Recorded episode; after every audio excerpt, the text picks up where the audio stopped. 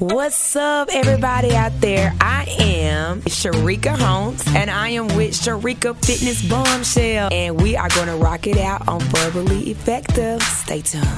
You are listening to Chef Reagan, author of The Single Girl's Guide to Great Cooking, also known as The Cosmopolitan Cook, and you are listening to Verbally Effective with Ina Esco. Thanks so much for tuning in to the Verbally Effective Podcast with your host, myself, your double E, Ina Esco. Be sure to download the Verbally Effective Podcast on SoundCloud, iTunes, and Google Play Music. And of course, we have those visuals on YouTube. Be sure to follow the Verbally Effective Podcast on Instagram and Facebook as well. Verbally Effective, your double E, Ina Esco. Thank you guys so much for tuning in. You could be doing anything in this world right now, but you are here with me and my guest for this evening. Tonight, I have with me Mr. Fresh. He is the tailor to the stars, and he's in town here in Memphis from his hometown, and he's visiting from the west side. And I have been blessed with his presence tonight. Hi, Fresh. What's happening? What's happening? How you doing? I'm good. I'm good. Glad to be here. I'm so glad you're here. Chilling with my girl, Ina. Yes, you are. And, you know, how long ago? It was around Christmas time we first met at the Pocket. Yep. And I was like, oh, Wendy at the time. It was Wendy at the time. I was like, we got to get him on the pod. Yeah, exactly. Exactly. And so you're here. Before she was born again. Before she was born again, she's Sanai. Everybody knows she's Sanai now. But we love her. This is back when she was a heathen. She was a heathen? Yeah, it was one of them heathen nights. Oh, it was like, so fun. I heard y'all had a part two. He was like, you acting like a Wendy right now. Oh my. But she's a Sanai today. Oh, she's so Sanai right now. so proud of her. She's come so far. Fresh. So tell me about yourself. I follow you on social media, and one thing I love about you, you seem so transparent. You follow me on social media where? On Instagram. Instagram. You don't follow me back, though. You talking about Instagram / Rich Fresh _ Rich Fresh, right? Rich Fresh _ _ Okay. Oh, I just want to know where it was you was following me. I was curious. Yeah, on Facebook, too. Oh, Facebook / Tata Taylor? That's you. Oh, that one. Oh, I just wanted to double check. I wasn't sure which one. Oh, this is going to be a fun pod. But look, you do your Insta stories, and you seem so transparent and just yourself and just kind of speaking from the dome and letting people know what's up. So is Instagram your favorite? It's so much fun, yeah. Instagram's great. The Instagram stories make it more fun. Mm-hmm. But, you know, Instagram's cool because it's very visual. Yeah. You know, so you can really tell a story. And I don't like words. And I'm better with, like, the pictures and stuff. Pictures, videos. Yeah, and the videos are fun because people don't realize, like, I don't think people attribute my personality to my product. Because they think, you know, my product's all refined, and then they hear me and they realize that this guy's different. Yes, like it's so weird shit going on over here. Depth to the man. Now, where did you grow up in Memphis? Oh, where? So I moved here when I moved here in high school. I moved here when I was 15. Moved from where? Little Rock. Okay. So yes, I was in Little Rock when I first started sewing. It was actually in Little Rock. Like when I actually got the fashion bug was in Little Rock. Okay. How did that start? So I was never, you know, what one would say, a well-dressed child. No? No, I kind of look like trash. Not trash, but I just was not like, you know, fashion was just not a thing. It was more like, you know yourself and be healthy. You know, that you know, the things that are really important, the parents are like, oh, you should just focus on being smart. But it's like you got this social dynamic, and the way you look plays such a big role in that social dynamic. And, you know, I was in middle school, and I was just, like, so poorly dressed. I was, like, the second worst dressed kid at school. I always say second worst dressed. It's not a lie. I was the second worst dressed kid in my school. First? This dude named Wardell Henson. I'm going to say his name, too. That boy was hurt. Only difference between me and him was he had glasses, and when he laughed, he snorted. That's the only thing that's only made him one. That's it. And that's it. Too. He was number one. Oh my! Just because of that. Oh wow! You know, I've never been a winner. I've always been okay. We're coming in second. But yeah, so I was I was tutoring this cheerleader who was really cool. She actually lives here. Her name's Tamara. Shout out the Hardens, Tamara Harden, Earl Harden. And so, you know, I went to middle school with her. So I was tutoring her, and she was really cool, and she was like real pretty, and she was a cheerleader. I was like, you know, I don't know my head from my ass when it comes to girls or any of these things that are important at this stage. Like, if I learn this now, my life will be easier. And we just kind of had like this, you know, agreement. Like, look, I'm gonna put you up on game with math or whatever it was that we were dealing with. Mm-hmm. And just kind of put me up on game with, like, you know, the social shit. Like, what is it the girls, you know, are into and not into, and we just had conversations, and it just evolved and evolved. A bunch of stuff I realized I couldn't do, like girls are really into guys who are athletic. And then, you know, I just when I found out that I'm just not the athletic guy, so I can just mark that one off, find something different. And literally the last thing that we talked about was like the way I dress, and she was like, you know, you just don't dress nice. Like, your clothes are kind of bad. If you dress better, like, I mean, girls would probably like you. Like, you'd probably be all right. Mm-hmm. And so, y'all made a pact? Yeah, it was just like, yeah, we just would talk. Mm-hmm. Like, every day, you know, we talk about whatever the school subject matter was, and I would just ask her questions, and she was just gracious enough to answer them, mm-hmm. you know? And then, so 13, I'm like, okay, well, maybe I should dress better. Okay, well, how do I need to do this?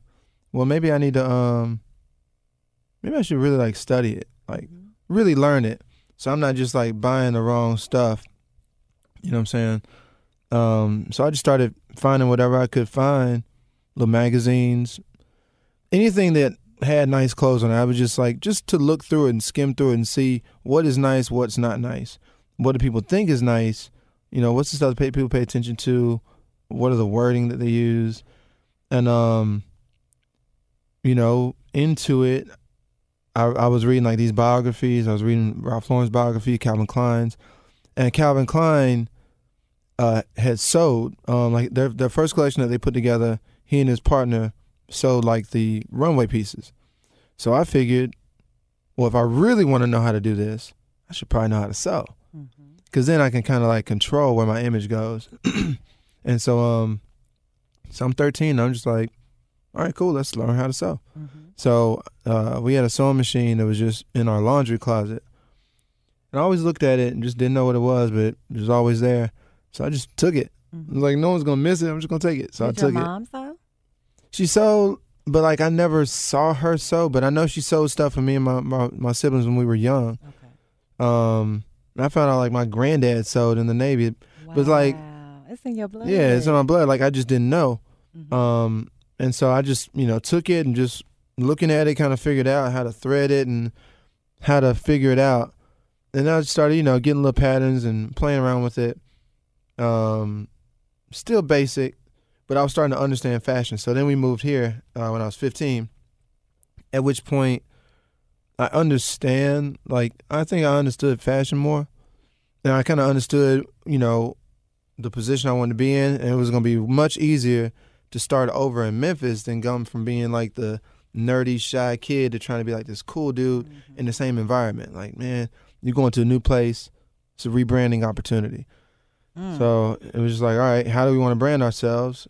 You know, and I was like, well, shit, you know, let me be the fly dude, you know, still quiet and whatnot, but fly, you know, well-dressed, clothes fit nice.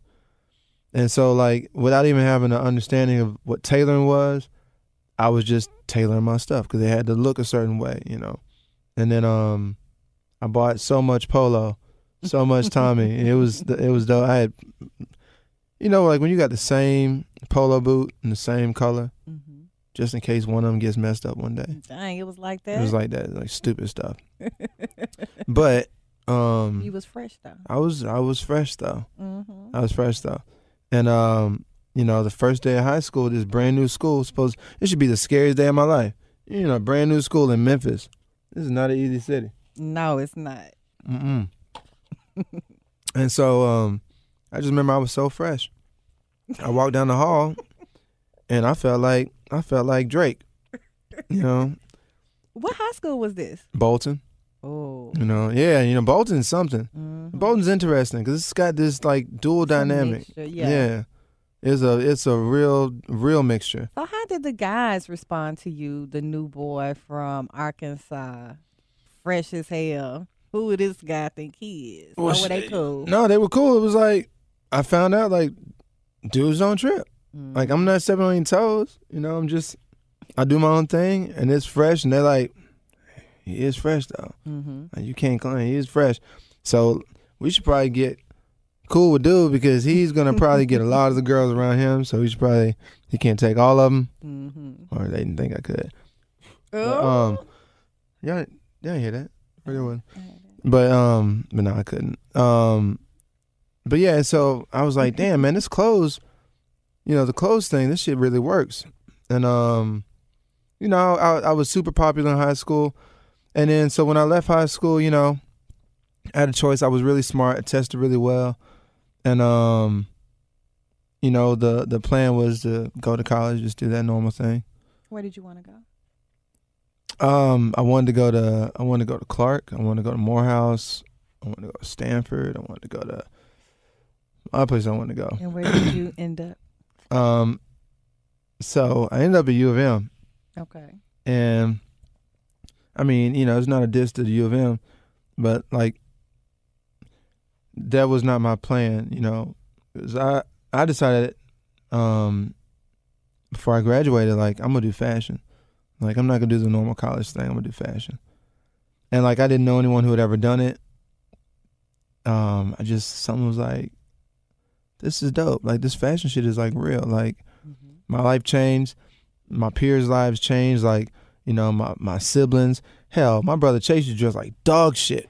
Oh, dog shit, horse shit, like ground that. Horse shit. It was terrible. I bet he fresh molded. Now, though. He too fresh now, though. I see. But old, fresh, moldy dog shit. Damn. And I was just like, hey, bro, man, you gonna mess up my branding with that shit, bro. Right. Come on, bro. Right. No, come on, bro. You changing lives. Yeah, but, you know, he was still rugged, but, you know, he had that demeanor at this point. So, you know, I just saw, like, how it changed people. I was like, this seems more powerful to me than architecture or finance or medicine. Like, for me, I think this could be like a thing I could use to, you know, help, you know, in a way, because it helped me a lot. Mm-hmm. And that was it. So I just made that decision. Family was not really into it. Why not? So, yeah, it's the 90s, man. And fashion, like, it's still the South. So this is the 90s. Mm-hmm. And so you got scholarships to go to school, but you want to do and fashion. You want to do fashion. Mm-hmm. It's like, this doesn't make sense. Why are you doing this? This is stupid. Mm-hmm. You needed to, like, you know what I'm saying? You need to take these damn scholarships. Right. And I was like, no, I'm not gonna do it. I want to do it.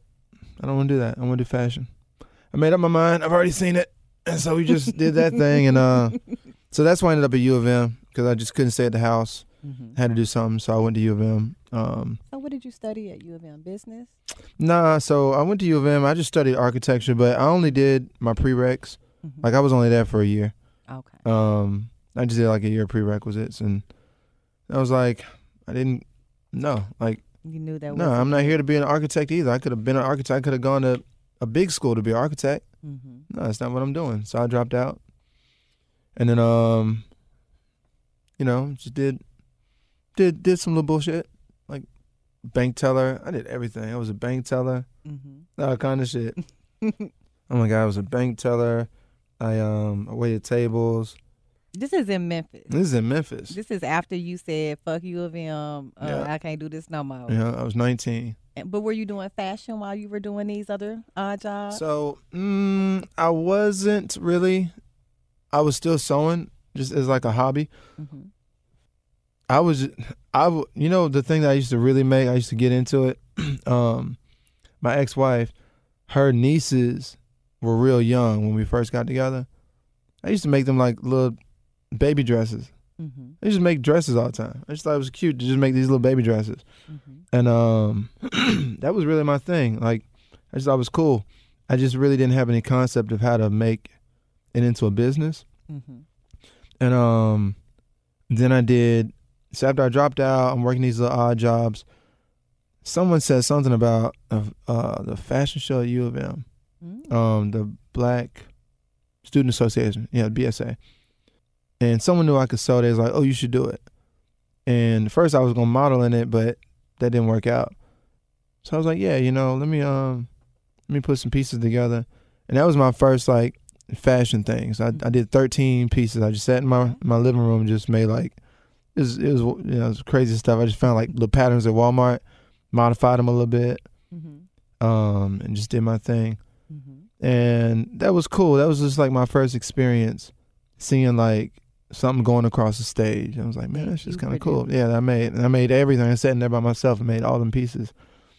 And so after that, I probably spent all my money and I think I made nothing.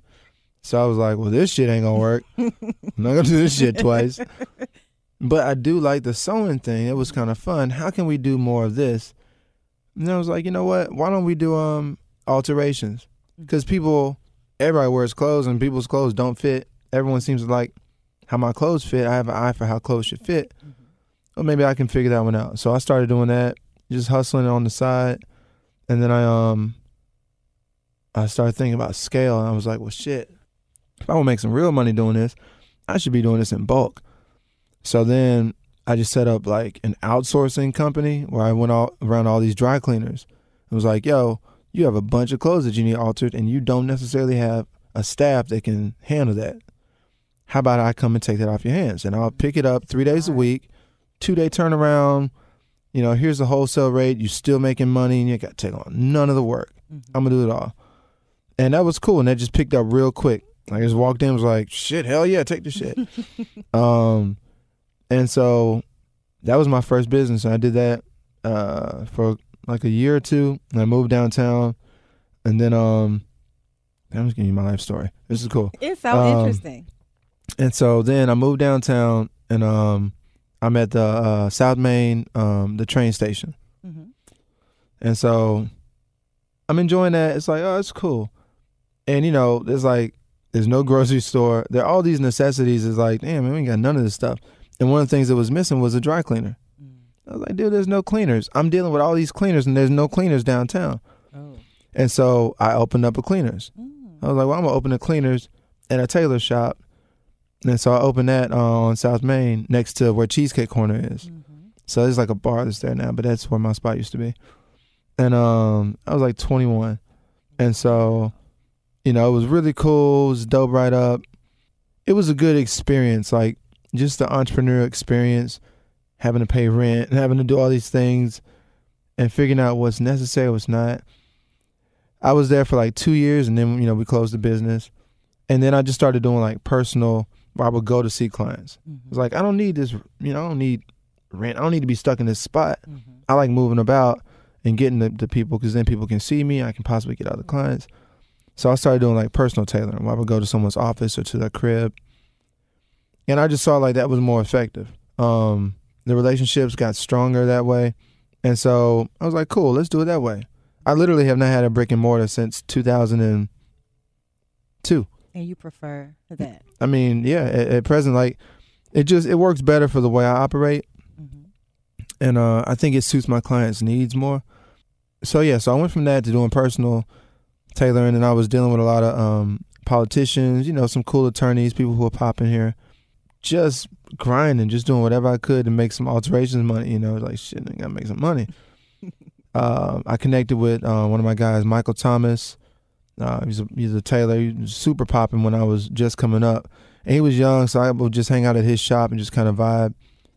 Again, just hustling, just whatever I can do. I remember getting in my car one night. I thought this dude was gonna kill me. Yeah, it was weird. It was so random. I had my business card at some fabric store, so I got a call. Someone was like, yeah, man, I got these pants. I need the waist taken in on 4 pair of pants. Mm-hmm. And I was like, okay. Well, sure, yeah. He was like, yeah, can you come out to my house? I was like, oh, sure. Here's how much it's going to cost you. It was nothing. I'll tell you, I think I charged that man $60. I drove to his house to tailor 4 pair of pants for that man. I charged him $60. It's a long time ago. God is good. And so I get out to this house, and it's dark. and he was out in Millington. I didn't realize how deep Millington went. Yes. Man, shit, it wasn't like no street lights. I saw deers and shit. And so I get to this house, and the first sign was I park and this cat's leaving the front door. This cat's walking out the front door, and I'm just like, I don't know if I want to go in here. But I was already there, so I went in, and this dude, he's just like, it's just like the stereotypical guy. You're not gonna leave. He's not gonna let you leave. Mm-hmm. He's got some friends just locked up, and he just can't wait to introduce you. And I think I called you. I think I called him, and I kept his ass on speakerphone the whole time I was there sewing. I was like, yeah, man, you know, I'm just here, just sewing, just getting this work done. I was like, get the hell up out this new house. But that's how long I've been doing it. I just like, just whatever, you know, shit, $60, $100, whatever. Was that a lot back then for you? No, but you know, it was something. It adds up, you know, like yeah. Gas was $1.29 back then. Yeah. You know, rent was like, you know, it was nothing. Rent was like, what, $600 for a 2-bedroom? The good old days. Yeah, you know, back then. You know, things started progressing, you know, like I did a situation with Tom Shelton. With Shelton Clothiers, I connected with him mm-hmm. and was like, yo, you got a bunch of suits. You need a tailor. I'm the dopest tailor. Mm-hmm. I'm going to set up down here. I'm going to rent this space. I'm going to do all the tailoring that gets done here. All that shit comes to me, and I'm going to bring my own clients in here. So I had that business, and that was dope. And that's like the first time I brought in a staff. So I brought someone else in to do some work also. I was like, oh, shit, so I can have someone work, and I can step up, do some shit. Mm-hmm. I started figuring that thing out. You know, once that, you know, left that situation, did something else. Then I went to work at Oak Hall for a minute, you know. I thought that, like, you know, I was dating a girl who just had a different mindset, like, didn't understand the desires of an entrepreneur. Like, we're just not satisfied with certain. Status quo is like, who gives a fuck? Right. I don't care. You know, like, I don't care about no status quo. Well, you know, most people, that's the wrong way to start a conversation with me. And, you know, I gave it a shot. I thought, like, something like that could be cool. It could be steady. I could grow with it. And I got there, this fly, young, black dude, tailored up, super fresh, knows how to do his thing. I went in there. I was suited and everything. And then folk offered me, like, what, $10 an hour or something stupid like that. I was like, yeah, you know, I want $20 an hour. It was like, sure, you know, yeah, well, let's get you in, and, you know, let's figure it out. And then once I got in, I was like, oh, yeah, by the way, we're only going to give you $10 an hour, and, you know, it's assembly. Mm-hmm. And so I quickly realized, like, nah, I ain't about this life. So I left that, and then I moved to New York. I was like, you know what? But I do need to learn how to tailor more. Like, I'm good, but I should be great. And I'm not going to get great here because this is as good as it gets, and I'm already killing everybody. So I need to go somewhere else where I'm a baby. Mm-hmm. So I was like, I'm out. And I sent resumes off to New York. Never been to New York before. I just sent off resumes. I got some calls back.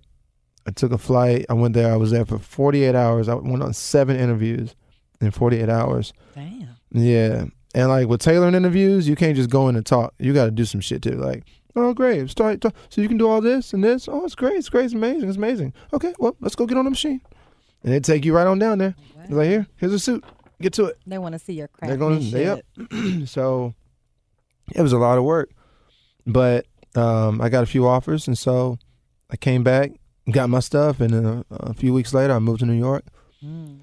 So I got out there. I'm doing my thing. I'm learning it, figuring out, like, really getting technical. Now I'm learning how to, like, tailor. This is getting fascinating. Mm-hmm. And I'm working with some big brands. So I'm getting, like, my first taste of, like, luxury. Like, you know, luxury, like. And at that time, it was like a $1,200 suit. It was like luxury, like shit. Because you just don't really see that here. But you were like understanding like the whole science of it. Like yeah. Fabrics. And fabrics. Like how to take this sleeve off, mm-hmm. recut this shoulder, put this sleeve back on with my hands. Like that type of shit. Okay. So I was getting real technical. And then the market crashed. I remember I was on the bus because I lived in Jersey. And I would you know, travel to New York every morning. And so I'm on the bus in Jersey.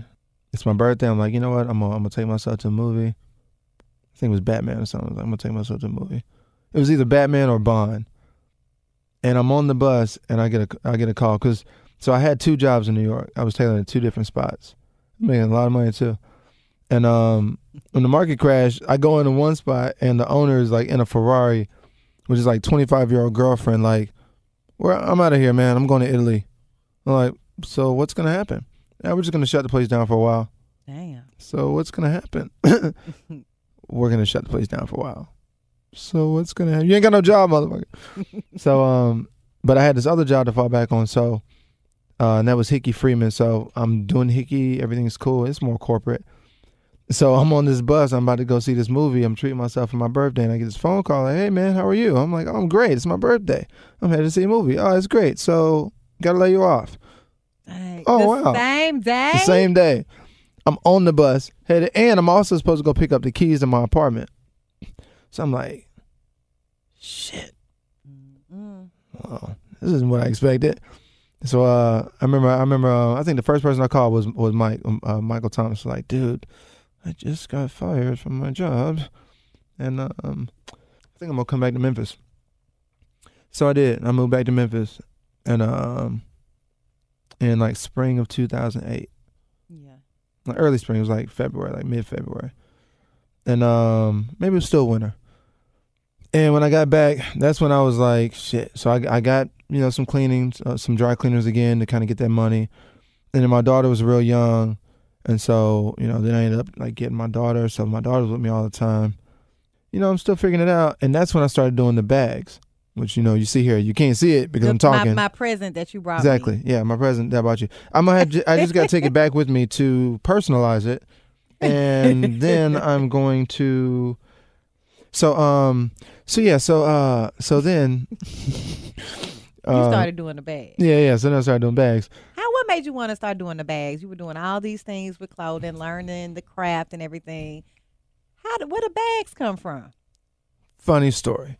So I get back, right? And I'm staying at my partner's crib, my partner Ephraim's crib. And I'm like, you know what? I'm going to make a damn jacket. I'm going to make a jacket from scratch. Like a nice jacket. And I put a lot of time into it. I had like a mannequin, a torso. I just built it on it. It was so intricate. It took me weeks to do it. And I remember one of my partners came through to pick up some alterations or something. And he saw it and he was like, bro, this jacket goes, bro. Damn, bro. And he went to slip it on and it wasn't his size. I didn't make it for him. He's like, shit. Bro, can you make another one? Can you make one my size? And I was like, hell no. Absolutely not. No, I'm not doing this no more. I'm not making nothing that, no, I'm not doing that. Mm-mm.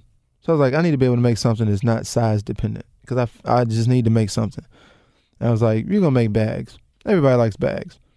And so I just started making, they were these weird, like half circle bags. Mm-hmm. They were like this, it's this synthetic material. I used to print pictures of flowers on them. You remember those? Mm-hmm. Yeah, they were big. Yeah, it was just like something to do. And I had them little plastic zippers.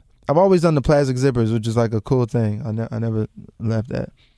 And then I started. It was fun, and people started enjoying it and liking it. So I could subsidize. I make some money here with that, and then still do alterations. Shit, at a certain point, I cut out alterations and was just doing bags straight up for like a year. Yeah, it was a fun time. I'm a greedy person. I'm a hungry person. I want things. I want all that shit. If you think about all that shit, I want all that shit. I just didn't think that I was going to get all that shit being here. In Memphis. Yeah. I just didn't think all this shit was going to come to me here. But I wanted all that shit. And I'm really good at math. So if I want all that shit and I'm not going to get all that shit here, then I have to go somewhere else to get all that shit. Because I have to have all that shit. And so, my brother had just come to Memphis recently. He had, his company was laying off, so it was just like fuck. So he came to Memphis, and so it's me, him, my daughter, and with my small apartment. I was just like, man, I bet there's more to life outside these walls. He was like, let's just dip. I was just like, where?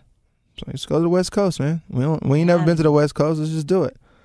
And we decided to go, and then my sister happened to be going out there the same time we were going out. So it's like we were getting all these signs like, yeah, move in this direction. And so 3 weeks after deciding to do so, we left. We just moved. Didn't know anybody, but we just, we're like, oh my God, the water's cold. Some people stand there all day, but they fucking with it with their toe. Oh, it's so cold, it's so cold. We're just like, I really want to swim, and we're just going to jump in. Eventually, our bodies will just adapt, right, and won't be cold anymore. So we're just like that. So we just went for it. And so we look up, and now we're living in San Diego. Beautiful city. And shit, man. And that's like, so thus far I've given you like a fifth maybe? That's just a fifth? That's just a fifth. Damn. What did you notice immediately different about when you first stepped foot in on the East Coast versus the West Coast? From a fashion perspective. Oh, too. Fashion perspective is garbage. On both ends? No, on the West Coast. On the West Coast was man, fashion San Diego, garbage? That shit was garbage. What did they wear? Shorts, board shorts and T-shirts and like flip-flops. Surfer dude. All day long. Gnarly dude. All day long. So you said I got to do something about this. Yeah, like we were really like, we were trying to establish sort of that type of vibe in San Diego. And we were doing so, like we had this small little cult situation and we were like really getting dudes real fresh. Like my brother and I were known for it. We were colorful guys. And then, we got involved in another business. We created a hangover product. It's hangover cure. That's a whole nother conversation. And so, as I said, it's a whole nother conversation. Okay, we'll talk about that later. Are you alcoholics here in Memphis? When the time comes, I got something for you. But, we just kept having all these cool experiences, like being well-dressed dudes. And that's actually when I first got into custom. I didn't start doing custom until San Diego. I wanted to be the guy who knew how to operate the machine. Like I would see tailors all the time who didn't know how to thread a needle, and I just didn't respect that. Mm-hmm. It's like, don't call yourself a doctor and you don't know what to do with a stethoscope. Right. You know what I'm saying? Say that you're something else, but don't say you're a doctor. So I always took offense to people calling themselves tailors and they could not tailor. Mm. So I always wanted to make sure that I could tailor if I was going to call myself a tailor. Mm-hmm. So at a certain point I was like, you know what? It's time to do custom.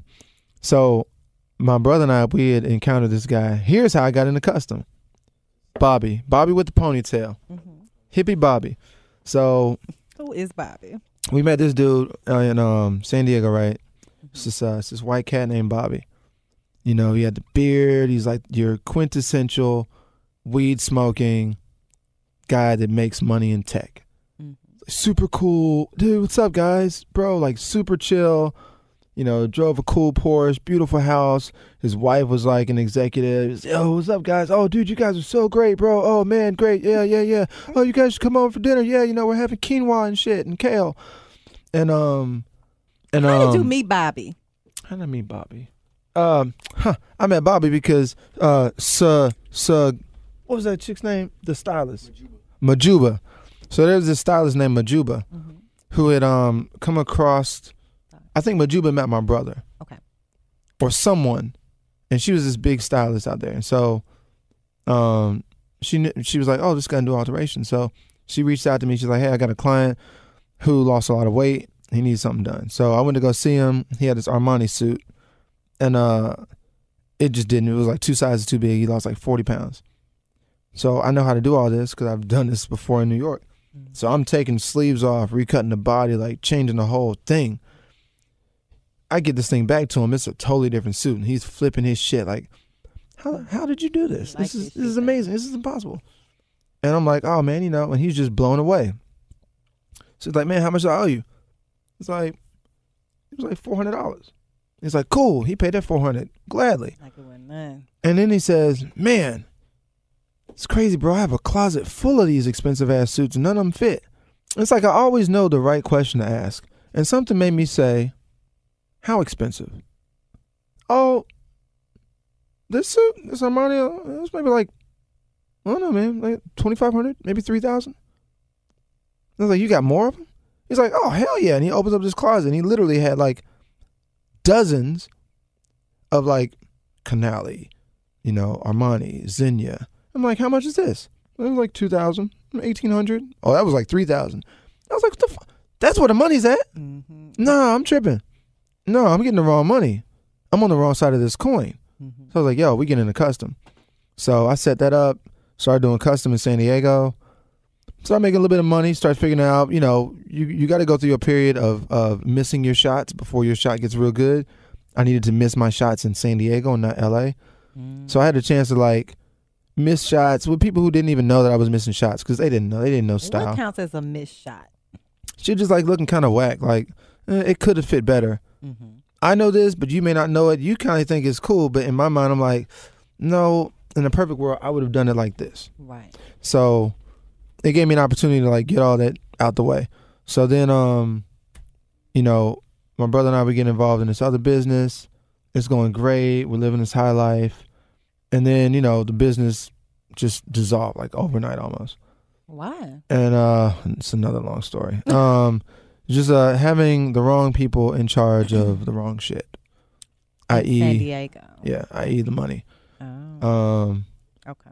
And so, you know, we're thrust from like, you know, living in, you know, fucking mansion and driving, you know, Maserati and like really living that life to like struggling again. It's like, dude, I'm not rebuilding in San Diego. I don't feel like rebuilding here. So I'm gonna move to LA. I'm gonna rebuild in LA. So I just, same thing, put out some resumes, you know, specifically in Beverly Hills. I'm like, if I'm gonna do it in LA, I'm gonna do the luxury shit. Let's figure it out. So I went to Rodeo, did that piece. I got hired at Xenia, which is a really big company. You know, I'm doing that, and now I'm selling it. So now I'm not doing tailoring no more. Now I'm on the sales side of it. Mm. So I'm now realizing I can also sell. Because I'm a good seller. I was the number one seller. What? You know, I was the number one seller, and I was the only black dude on the floor. Mm. And so, you know, I got tattoos, I got hand tattoos, I got piercings, but I know my shit, and I know tailoring, and I know clothes. So that was like the key component. That was it. It was like, pff, he's the guy. Because he know what the fuck. Yeah, look at how this shit fits. He's the guy. And so my sales are just through the roof. You know, it's unfortunate, but it's not. It's exactly the way it's supposed to happen. I'm glad it did. But, you know, it's the story we hear over and over of the guy who's super talented and the environment he was in did not appreciate that talent. Mm-hmm. Instead, they were threatened by that talent and thought to minimize that talent. How can we minimize this talent and minimize this person so we can have more control over him? And so, you know, I see this shit clear as day. So I knew like it's time to mob. So I was like, all right, well, let's start our business over again. Mm-hmm. Let's do custom. I didn't really know anyone in LA because all I did was work. And, you know, my daughter was there. So I'm just working, parenting. So I didn't take any time to really develop a social dynamic at all. There was no social anything. But what I had noticed about LA is that they love events. Yeah. All you got to do is, you want people to come to your restaurant, say it's an event. They'll be there. Mm-hmm. Build events around things, and people will come to it. You get enough people, and then, you know, now it's just a ratio number. You get enough people in the house, some of them are supposed to spend some money, if you have a means for them spending some money. So I thought it'd be cool to build like a pop-up concept where I would throw these little parties and just have like beautiful girls come and like bartend. And I would just have like mannequins and like suits and shit on them. Mm-hmm. Or like clothes suspended from the ceiling. And people come and look at it like it's a museum. And then they come and they order clothes. Mm-hmm. Here's fabric books. I'm going to take your measurements. I can take your payment. Let's get it. A one-stop shop. One-stop shop. Come on in here. Let's get it popping. And so I did that. I put this idea together. I built out a website. Made it cool. Made it real sexy. And I called it the Scotch Tutorial. And it hit. It did really cool in LA. Were people very supportive of like your first one you had? Yeah, but not like people who knew me. It was just like people who I just randomly encountered. It was like, damn man, you dress really nice. Oh yeah. Oh, come check this out. Mm-hmm. Come check this out. But you know, my job didn't know I was doing it. Like a lot of people didn't know I was doing it. And you know, I went back to work and I just had this great weekend of my kickoff event. I made all this money. I made like five figures my first at it. Mm. And so I'm like, there's no way I'm finna deal with any more shit at this job. Day I go back into work, they're trying to write me up over being 15 minutes late to work like 3 months ago. Oh, they heard about that pop-up. Oh, man. Well, they also heard about their money. About that pink slip was in my pocket. Mm. I had to hand to them. So you know, so now I'm in LA. I don't have a job. You know, I got this little momentum. I got to keep it going. LA is interesting. You know, you can be up and you can be down. And it was just like figuring out. It's just like, I don't know. You know, I feel like in everything, there's like a code that you crack at some point. Mm-hmm. And it's like once you crack that code, it's like, it's so simple. Mm-hmm. But until you crack that code, it's so difficult. It was so difficult. No matter what I did, it was so I just did all the wrong shit. Mm-hmm. And it was very difficult. And I went very broke very quick. Mm-hmm. And so then I was like super assed out. And then, you know, and then like my brother moved up from San Diego to LA, and then he had another business going, so you know, he had things rolling, so I moved into his crib. And then that's when I got on Instagram. Instagram comes around, and my brother's like, yo, you need to get on Instagram. I'm like, I don't want no damn Instagram. So your brother was the techie one.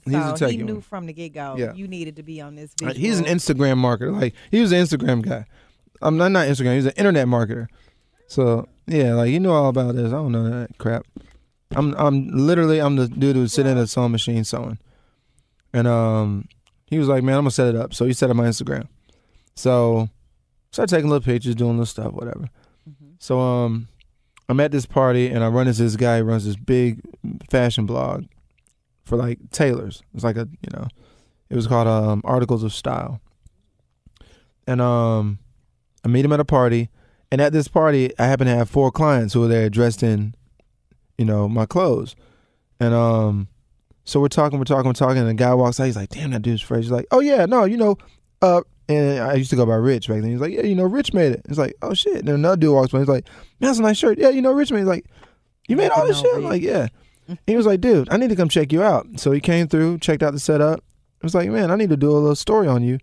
And that kind of like thrust me into the eye of all these people who are interested in the tailoring world, because he had like hundreds of thousands of followers. And so he had a huge profile. And so that kind of like gave me some notoriety in that industry, which is great.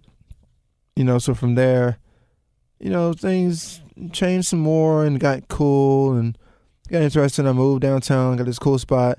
Then, you know, my brother's also like on my ass, like, yo, bro, let's go out and do some shit. Hey, man. Because, you know, he's working from a computer. So he's like, he got time and freedom and shit, you know. It's all special. Hey, man, you want to go down to the beach? I'm like, no, dude, I got to sew. I got to do work. He's like, man, you need to hire somebody, dude, so you ain't always sitting on a machine. And so, unbeknownst to me, he goes and places an ad for a tailor or a seamstress. So I start getting these random calls from people like, what the fuck? What do you mean? You call me out a job? I ain't got no job. It's like, yeah, it's a Craigslist ad. And I was like, oh. So that's when that's the first time I really started thinking about, you know, let me build it that way. So did that, switched it up. You know, I started really focusing on Instagram and really deciding like I did not want to be a plain Jane tailor, making black and blue suits and gray suits for financial advisors and, you know, middle management. That's not what I wanted to do. And so I knew I was going to do different stuff, and I knew I was going to have to price it different. And so, you know, as I'm making these changes, like I'm losing clients because, you know, I don't want to do the plain things anymore. I don't want to do belt loops. I don't want to do black suits. You know what I'm saying? I don't want to do cheap price points. I don't want to do sales. What do you want to do? I want to do Tom Ford. Like, I want to do that shit. I want to do that fly shit. Mm-hmm. And, you know, when you start making those changes, you know, you lose people, you gain people. I figured that one out too. Like, don't be afraid to change because you're going to lose people. But for every person you lose, you're going to gain someone. Did it ever discourage you when you would go through those transitions like that? Oh, yeah. Yeah. Especially when you broke. You know what I'm saying? Especially. And it's like, shit, but if I just do this, I'll have some money. And I don't like to compromise. Mm-hmm. Like, if I decide to do something, you know, I don't let money, like, sway it. Like, fuck, well, I know I shouldn't, but I really need this $100, so I'm going to do it anyhow. I just go without. I just figured out differently. Mm-hmm. And so I just figured out. And then I like went super broke and like I lost my apartment. I was like sleeping out of a friend's office. Mm. And still same thing. Like, you know, I still had the same mindset. Like, I still want to do it my way. And a friend that hit me up, and she was like, I got a friend at Barney's who's looking for a tailor. I told her about you. I was like, word. So I went in, did an interview. You know, they were offering decent money. When you ain't got no money, someone offer you $70,000. That's decent. I'm like, shit. So I was like, you know what? Oh, let me think about it. And they're like, all right, cool. Job probably won't start for like another 2 weeks. We'll call you. All right, cool. So I go back to sleeping in my homeboy's office. You know, not like a work office, like this office, mm-hmm. like a chair like that. And I get this call. I'm like, hey, that's Burberry. And we want to offer you a position. Mm-hmm. I was like, oh, yeah, I might have to pass. Yeah, I can't take it right now. I'm like, I thought we just talked. You said, you like, yeah, I got some things I need to finish working on. I have some things that I'm working on right now. I can't take my eye off it. So let me finish this stuff up. And I'll get back with you. So I just like, I'm just not gonna do it.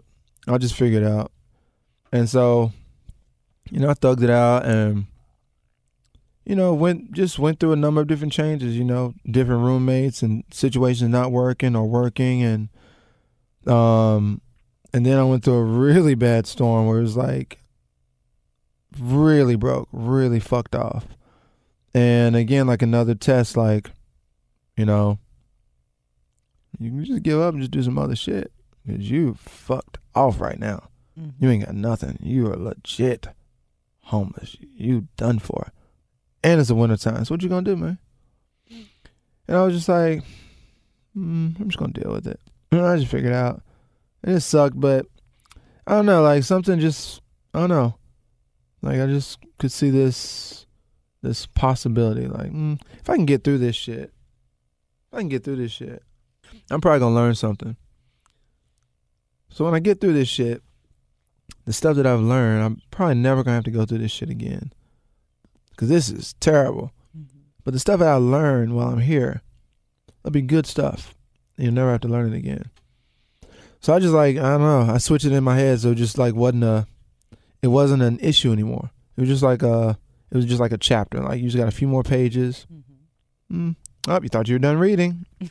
Few more pages. Then things started changing. And I started like that code I was talking about. Like I started cracking that code and seeing like, oh shit. So all I gotta do is this, and then this happens. So every time I do this, then this happens. Oh shit. Well, every time I do this, and this is gonna happen.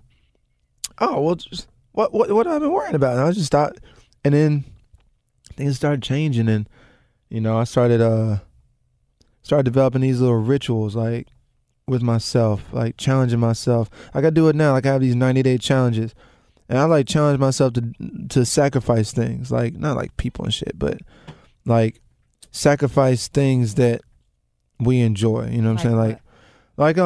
So my first big one. So again, like I'm talking like in 2018, I was homeless. Like in January 2018, not like sleeping on a friend's couch, like walking around at night, like where the fuck am I going to sleep at? Just a year ago. Not even a year ago. Not even. Less than a year ago. So, and then it's like, and then, you know, I had a client who just beat me out of a lot of money. He just fucked me off.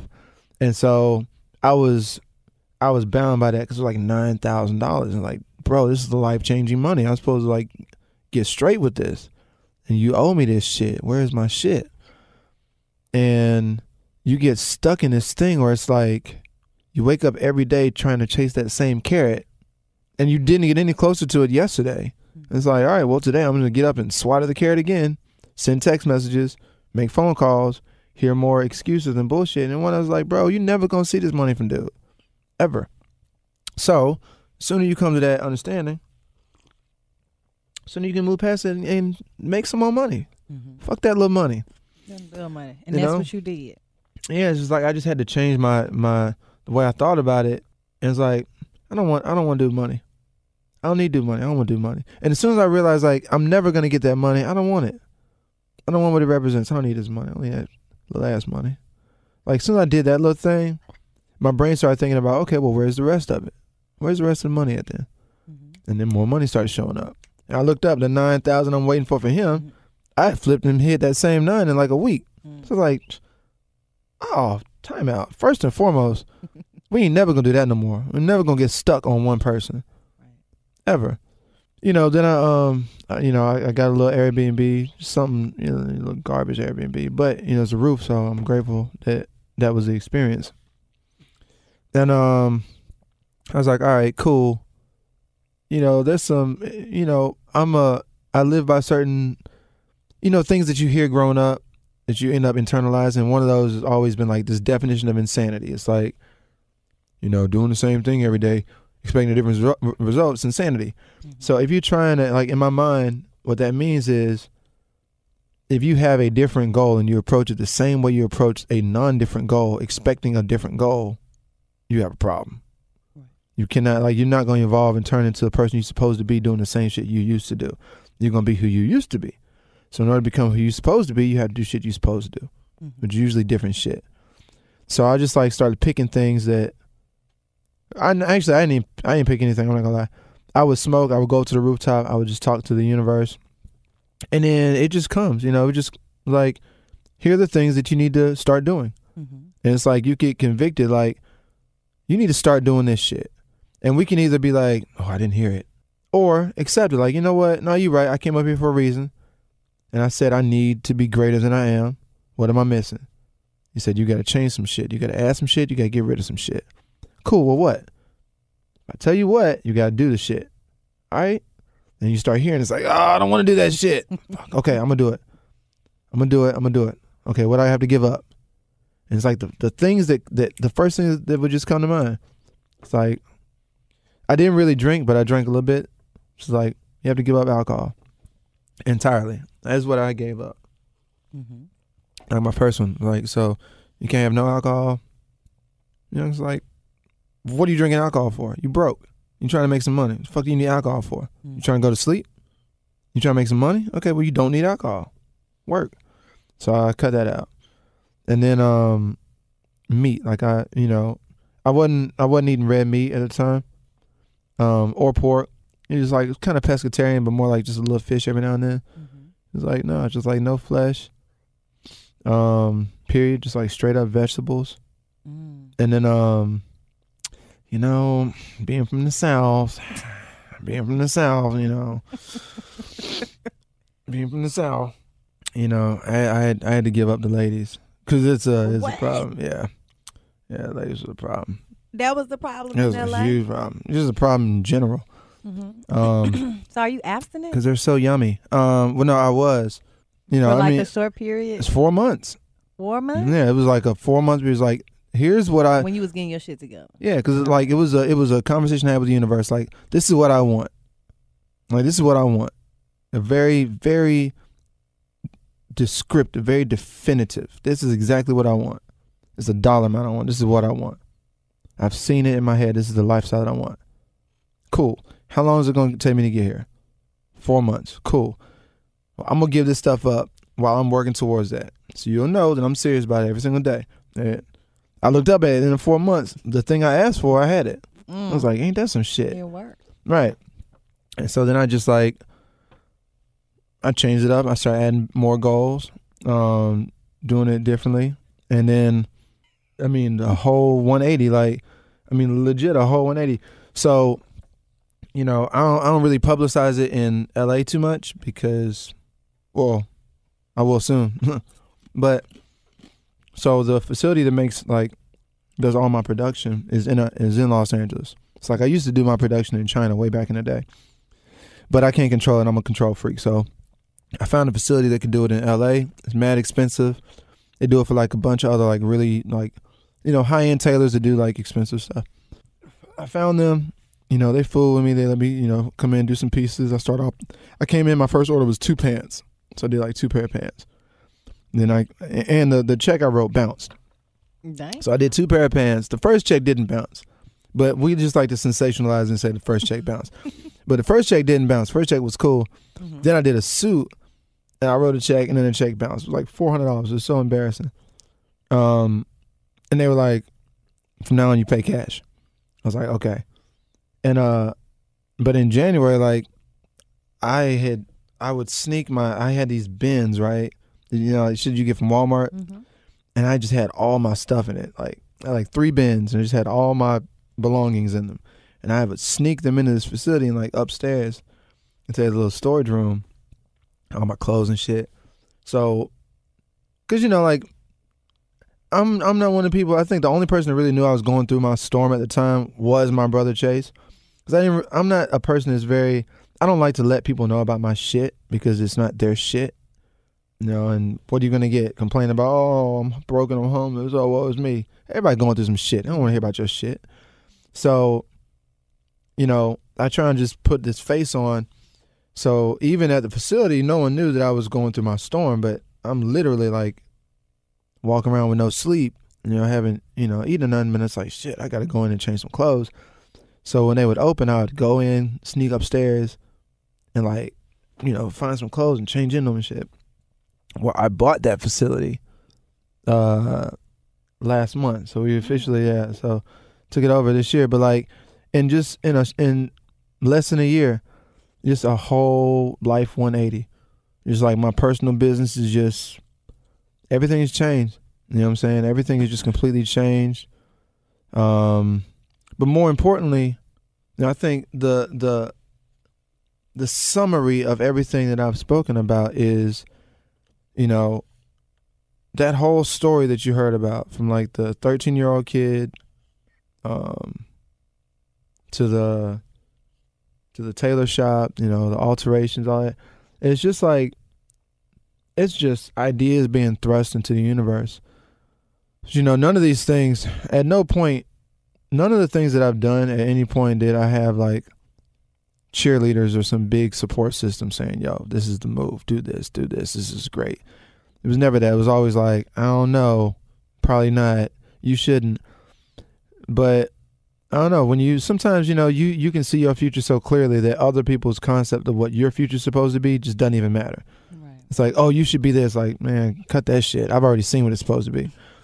And so, I don't know, through all this, it's just like believing in it enough to just like risk whatever, you know, believing in 13. What 13-year-old boy trying to sit around and sew? You already get picked on and beat up at school. Now you want to sew? Mm-hmm. Just like, nah, I want to learn this shit and I'm going to figure it out. You know, even moving to LA, that was like a dream. Like moving to LA, that'd be a dream. I don't know nobody in LA, but we should be in LA. Mm-hmm. And didn't go to LA. We went to San Diego first, and it took everything in San Diego being like taken, you know what I'm saying, from me. Just like, okay, take your ass to LA. So you're supposed to go, you know, and just persevere through these stories. Like people get so hung up on their chapters, and it's like we all have chapters. And I read something once, maybe it was on social media, but it said, think about this. Think about this from a statistical standpoint. Think of all the worst moments of your entire life. The worst nights you've ever had, the worst days you've ever had. All those moments like, the fuck, this is the worst. You got to do every single one of them. 100% of them. Yeah. No matter how bad it was, like 100% of them, we got through 100% of them. So it's just like, that's just what life is. It's a series of getting over shit and figuring things out and evolving. And I'm grateful to have like found, you know, I'm grateful to have found a thing early on that, you know, I just really loved. I know, I'm grateful to just be crazy enough to just not care about doing it normal. Yes, you have a remarkable story, Fresh. And this is amazing, just listening to the beginning until where we are today. And you still on the goddamn grind. Like, oh, yeah. You know, it don't stop. It'll never stop. It don't quit. You think Kevin Hart, no, that don't stop. No, and Kevin Hart is one of your clients, right? Yeah. So how did you hook up with all these celebrity clients? Was the LA buzz, like, about the LA buzz that you were doing? Well, and also, before I had celebrity clients, I started telling people I was a celebrity tailor. Like, on my Instagram, I would put celebrity tailor. Because I'm cooler than the rest of the tailors, so... I was saying it because I was like, I'm a celebrity. Amongst these tailors, I'm the one that's a celebrity. So I'm a celebrity tailor. Not necessarily I tailor for celebrities, but I'm a celebrity tailor. But, you know, the things you say become, they take on life. So, like, saying that and people seeing that, oh, he's the guy that does this shit for the stars. And then just getting the stars and being able to get it done. Like, I don't do excuses, so getting them and knocking this shit out, being 100, you know, figuring out that the best way to get to the stars is to get to the stylist. Mm-hmm. They make all the decisions. If the stylist loves you, you in. If the stylist don't like you, you ain't in. Mm-hmm. So I made sure I developed good relationships with the right stylist. Is that an easy gateway to get to the stylist? Or are they contacting you at this point? A lot of them are contacting me, but initially it was me contacting them through Instagram. Like, you find them on Instagram and you just, like, stalk them. I stalk people on the gram. Like, all, like Kevin Hart, I stalked his stylist, Ashley. Stalked her. I found out who she was, and I was like, I want Kevin. I said this probably 4 months ago, because I kept seeing him and stuff that was like altered.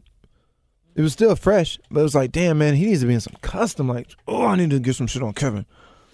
And why Kevin?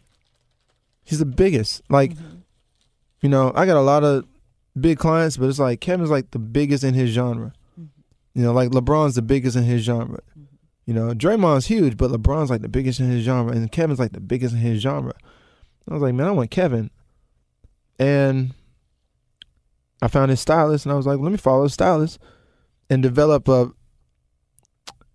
a social relationship. Like, I don't even know this person. Comment on her picture. Exactly. Commenting, doing this little thing. Watch her Insta story. A cool DM, nothing distasteful, you know what I'm saying? Like, I'm not being a creep, just, you know, showing respect, and eventually they start to look and say, who is this motherfucker always? Oh, he got some nice stuff. And then they start to like, and they start to like. And the next thing you know, it's on. The next thing you know, you find out, you know, like she had this event going on where she was introducing her candle brand. And this is probably in September. Her assistant sent me an invitation for it. I was like, sure. You know, I'll go check it out. And I go through. Kevin, that's the first time that I actually met Kevin. And he snubbed me. Funniest shit in the world. First time he met me, he snubbed me. I held my hand out to shake his hand, and he looked right through me and walked right past. And everyone standing there, I'm like, ha, that's Kevin. In real life, it was a party. And I had gone downstairs to smoke weed. And I don't want people thinking I smoke cigarettes. And... And I saw Kevin pull up in his car. I was like, shit, let me go inside. I don't want to be out here when he, you know, comes in. I don't want to be weird. So I go back inside, and I'm inside, and I just met Ashley for this. It's the first time we'd ever met. So Kevin comes upstairs. I try not being too weird. Like, oh, it's Kevin, whatever, you know. So he gets probably like 4 or 5 feet from me. There's a few people. So I felt like we made eye contact. I thought we made eye contact. No. I think he was looking at someone next to me. But I thought he was looking at me, so I like held my hand. I'm like, "Hey, man, nice to meet you." And it's like he didn't even acknowledge it. It's like he didn't even hear it. And it was like, but there was no one else here. It was just me in front of you. Like, even if you didn't see me, like I have my whole hand in front of you, please tell moving me he was it. Just fucking with you. No, it was like, I don't like you. I don't like you. He said that. I don't like you because when I walked up, your hair was too tall. I don't know what it was. But I don't think he liked my face when he first saw me. So he just did not fool with me. Damn. So, but you know what? It's crazy because when I left, I'm chuckling to myself and I'm saying, he don't realize it, but he's gonna fall to the sword. Like he will be my client. He don't even know it yet. But that was that. And then afterwards, it's just you know I see her put something on him. I'd be like, yo, that was fresh. That was fresh. And then she did something one day, and I was like, man, you need to stop bullshitting. Get with me. Like, what are we doing, bro? I was like, yo, you know that I got the sauce. Like, the fuck? What are we doing? And she was like, okay, shit. Okay. Your stuff is nice. Why don't we just meet? So we met. We got to actually see each other face to face and have, like, a real discourse. I was fresh. She was like, okay, I see you. I see you look fresh. Literally, we had our first meeting probably in November. It's the first time I actually met. Like, I mean, I met her at her candle thing, but like, let's you and I meet and discuss and figure out who you are. So me and her assistant sat down, and then like a week later, she had something with Terrence J. She was like, yo, this was Terrence. So I did this thing with Terrence. knocked it out. And then she had another client. She's like, all right, cool, I got another client. And I was like, boom, knocked that out. She's like, all right, I got a whole tour for Kevin. So I just want to make sure that you weren't going to, like, you know, make me look bad. And so now I got a lot of stuff with Kevin. So that's the move. Like, anybody wanting to get on in any regard in LA, connecting with celebrities in regards to fashion, impress their stylist. If you impress their stylist, you've impressed the celebrity. You get right into them. Mm-hmm. And also what people don't know too, because, you know, everybody sees all these celebrities. Like, you look on my page and it's pretty much all celebrities in my clothes, and all of them paid, and all of them paid full price. Yeah.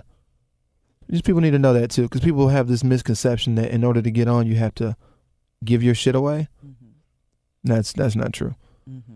You know, if your stuff isn't good and you just need people to just have it and accept it and not have a reason to say no, then give it away. But if your stuff is good and you believe in it and you stand by that shit, why would you give it away?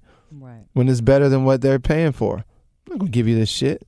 Mm-hmm. You pay for that shit. Right. I'm trying to do you a solid. Mm-hmm. You owe me more. You're welcome. That. You're welcome. So you're getting ready for award season. So many awards coming up. Correct. So I want to see some of your, you know. You will. Yeah. You know you will. I will. Can you make me something? Do you do women's clothing? I saw that you did post a woman. Iman. Mm-hmm. So what type of clothing do you do for women? Whatever I want? Yeah, well, no, the same type I do for men. Like, I don't do dresses, but I do, you know, everything that you see. You do a nice, cute blazer. Oh, yeah, I do them all the time, yeah. Okay. Dope blazers, suits, track suits, the track pants, you know, shirts, cool stuff. And then, like, some of your track suits are, like, lambskin. Is that, like, a hot commodity right now? Or, like, that's what you chose? That's just what I chose. Your ingredient for your brand. Mm-hmm. Because it seems like it's exclusive to get. Yeah, it's very, like, I like the whole... I don't like for things to, I'm very serious, but I'm not. No, okay. I'm very serious, but I don't appear to be very serious. Mm-hmm. And so I like that about my clothes. Like, I wanted to make a tracksuit, like a track jacket that was very serious, just didn't look like it. From a distance, probably think it's just a little gray cotton, little track jacket. And you get up close and it's like, oh shit, it's lambskin. And you open it, it's like, whoa. And then, like, I just did a hoodie. Same thing as a lambskin hoodie, but from a distance, it just looks like a hoodie. But it's a lambskin hoodie. It's like, so pretty. No, so dope. I just want to do some cool things that just feel like normal, regular, chill clothes, but it's super luxurious, super exclusive. Nice quality. Like, less than, you know, a dozen units ever to be produced. Like, super duper exclusive. If you could describe your brand, what would you say? Fresh. You would say like one fresh. word, or like a sentence description. When you was trying to sell to Ashley with Kevin Hart, what was you saying? I was like, it was more than fresh. Yeah, I was just like, you know, I've been seeing you do your thing. You know, I've been seeing you do your thing. I've been checking out, you know, the Paul Smith. That's cute. That's cute. That's cool and all. I've been checking out that Tom Brown. You know, and. You know, I just think we could do better. I just think that Kevin deserves better. I think you deserve better. Mm. I think life will be easier for you with someone like me in it. Yeah, that's what I think. Yeah. No, you're welcome. Yeah. No, I'll see you soon. It was that type of vibe. It's like, I'm very cocky with my shit because I know what goes into it. I know my shit's awesome, and I'm not gonna sell to you if I don't think it's going to be awesome. Mm-hmm. You know, I go into everything like it's going to be dope. So, yeah, it's just my approach. Okay, so what do you have planned short and long term with your brand? Well, so for the short term, all 2019, I'm doing these super exclusive drops every Monday. Mm-hmm. It's like Instagram exclusive. So I may talk about it a little bit on Facebook, but that's really to move people from Facebook to Instagram. But I'm going to be doing these drops every Monday throughout the year. And it's just like whatever creative concept I come up with. Like most of the work that you see are collaborative concepts with either me and a stylist or me and the client. It's not necessarily what I would have done, but it's what I would have done with the client in mind. Whereas what I wanted to do with this exclusive drop is like, I'm not thinking about nobody but me. This is what I want to do. I don't give a fuck what anybody else likes. This is what I like. I want this lambskin hoodie with the perforated interior. Why? Because that's what I'd wear. And if you like it, good for you. But I'm not making this thinking about anybody else. So all year I'm just coming up with these random situations. Like, that would be bananas. Mm-hmm. I'm going to drop them on the gram. Limited quantity. So I'm not going to do anything in any quantity greater than 15. I saw, because you had the 14. Period. I was like, okay. Yeah, I'm not doing any quantities greater than 15 of any garment. So this track jacket, for instance, I'm going to only do 6 of them. I'm going to produce 6, and then that's done. Mm-hmm. That colorway will never be done again. I'm going to do 9 of the track pants to go with it, and that's done. Never be done again. They're going to be hitting you in a DM like, man, I want an extra large. I don't even know what you're talking about.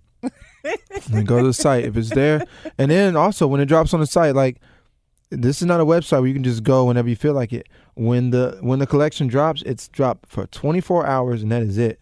Oh, you exclusive. When it drops on Monday, it's down on Tuesday. So this is Monday. Dropping Monday. When it drops on Monday, it's up Monday. What time is dropping on Monday? 9 a.m. Pacific. Mm, nice. Mm-hmm. And then it's only up for 24 hours. Only up for 24 hours. Oh, look at you and your marketing. Yep. I see you. And then we start, we have 6 days of promo, really prepping for the next exhibit, which is what I call them. And then we'll release the following exhibit the following Monday. Same thing. We'll continue that. The bags are going to make it very strong. Like the track pants, that whole thing made a very strong entrance in 2018. I started my year off. I went to Toronto and I got inspired to do like a track pant. Like, damn, I want to do a track pant with like stripes and colors. I can just design it one way, change the colors up. And that hit so tough. And like it turned into such a big thing in LA. So the bags are going to have that moment, a very similar moment that the track pants had this year. Mm-hmm. Yeah. So long term, what are we looking at? Oh. How much more time we got? 5 minutes. It's world domination. Just like genuine global domination, mm-hmm. like in a couple of different areas. But yeah, nothing small. Just like just domination. Yeah, I just want to take over shit. I just want to be like the most famous tailor that have ever lived. I see it coming. I see it coming, Fresh. You almost there. Hey, we're working on it. Yeah. So we got the website dropping on Monday. Rich-fresh.com. Rich-fresh.com. Mm-hmm. 9 a.m. Central Standard Time. No, Pacific. Pacific time. Mm-hmm. And how can everybody check you out on socials? Instagrams. Find me on the gram, rich_fresh_. It's the icon. It's the guy with pink hair. It's like a cartoon character with pink hair. I feel like he's got his hand up over his face or something silly. That's the one. Click him. He's the guy to follow. Yeah. Okay. Thank you so much for coming to the Verbally Effective Podcast. Thank you for having me here. You have a very inspiring story that I think a lot of people will appreciate, especially a lot of these creatives, especially a lot of these people that, get discouraged when they're trying to pursue their dreams. So mm-hmm. I think you're giving them some good motivation. And you got roots in the M. Oh, for sure. No, it's the town. I love Memphis. And I appreciate you for having this type of platform for said creatives because, you said a mouthful. It's interesting for us to see stories. Mm-hmm. Like, if we don't see certain types of representation, we don't know what's possible. Definitely. So, yeah, I totally agree. And I'm glad that you guys had this type of platform. That you taking out your time, man. You could be doing anything. You be getting turned right now. Look, when it's over, are we getting tired tonight? Right. What are we doing? Are y'all going home? What y'all doing? What time is it? It's only 8:20. I can tell you one thing. I ain't finna go home. Oh, okay. Well, thank you, Fresh. Everybody check out his website on Monday and keep up with him on the gram and all his socials. And thank you so much, Fresh, for stopping by. Absolutely. I appreciate it. Love being here. Thank you.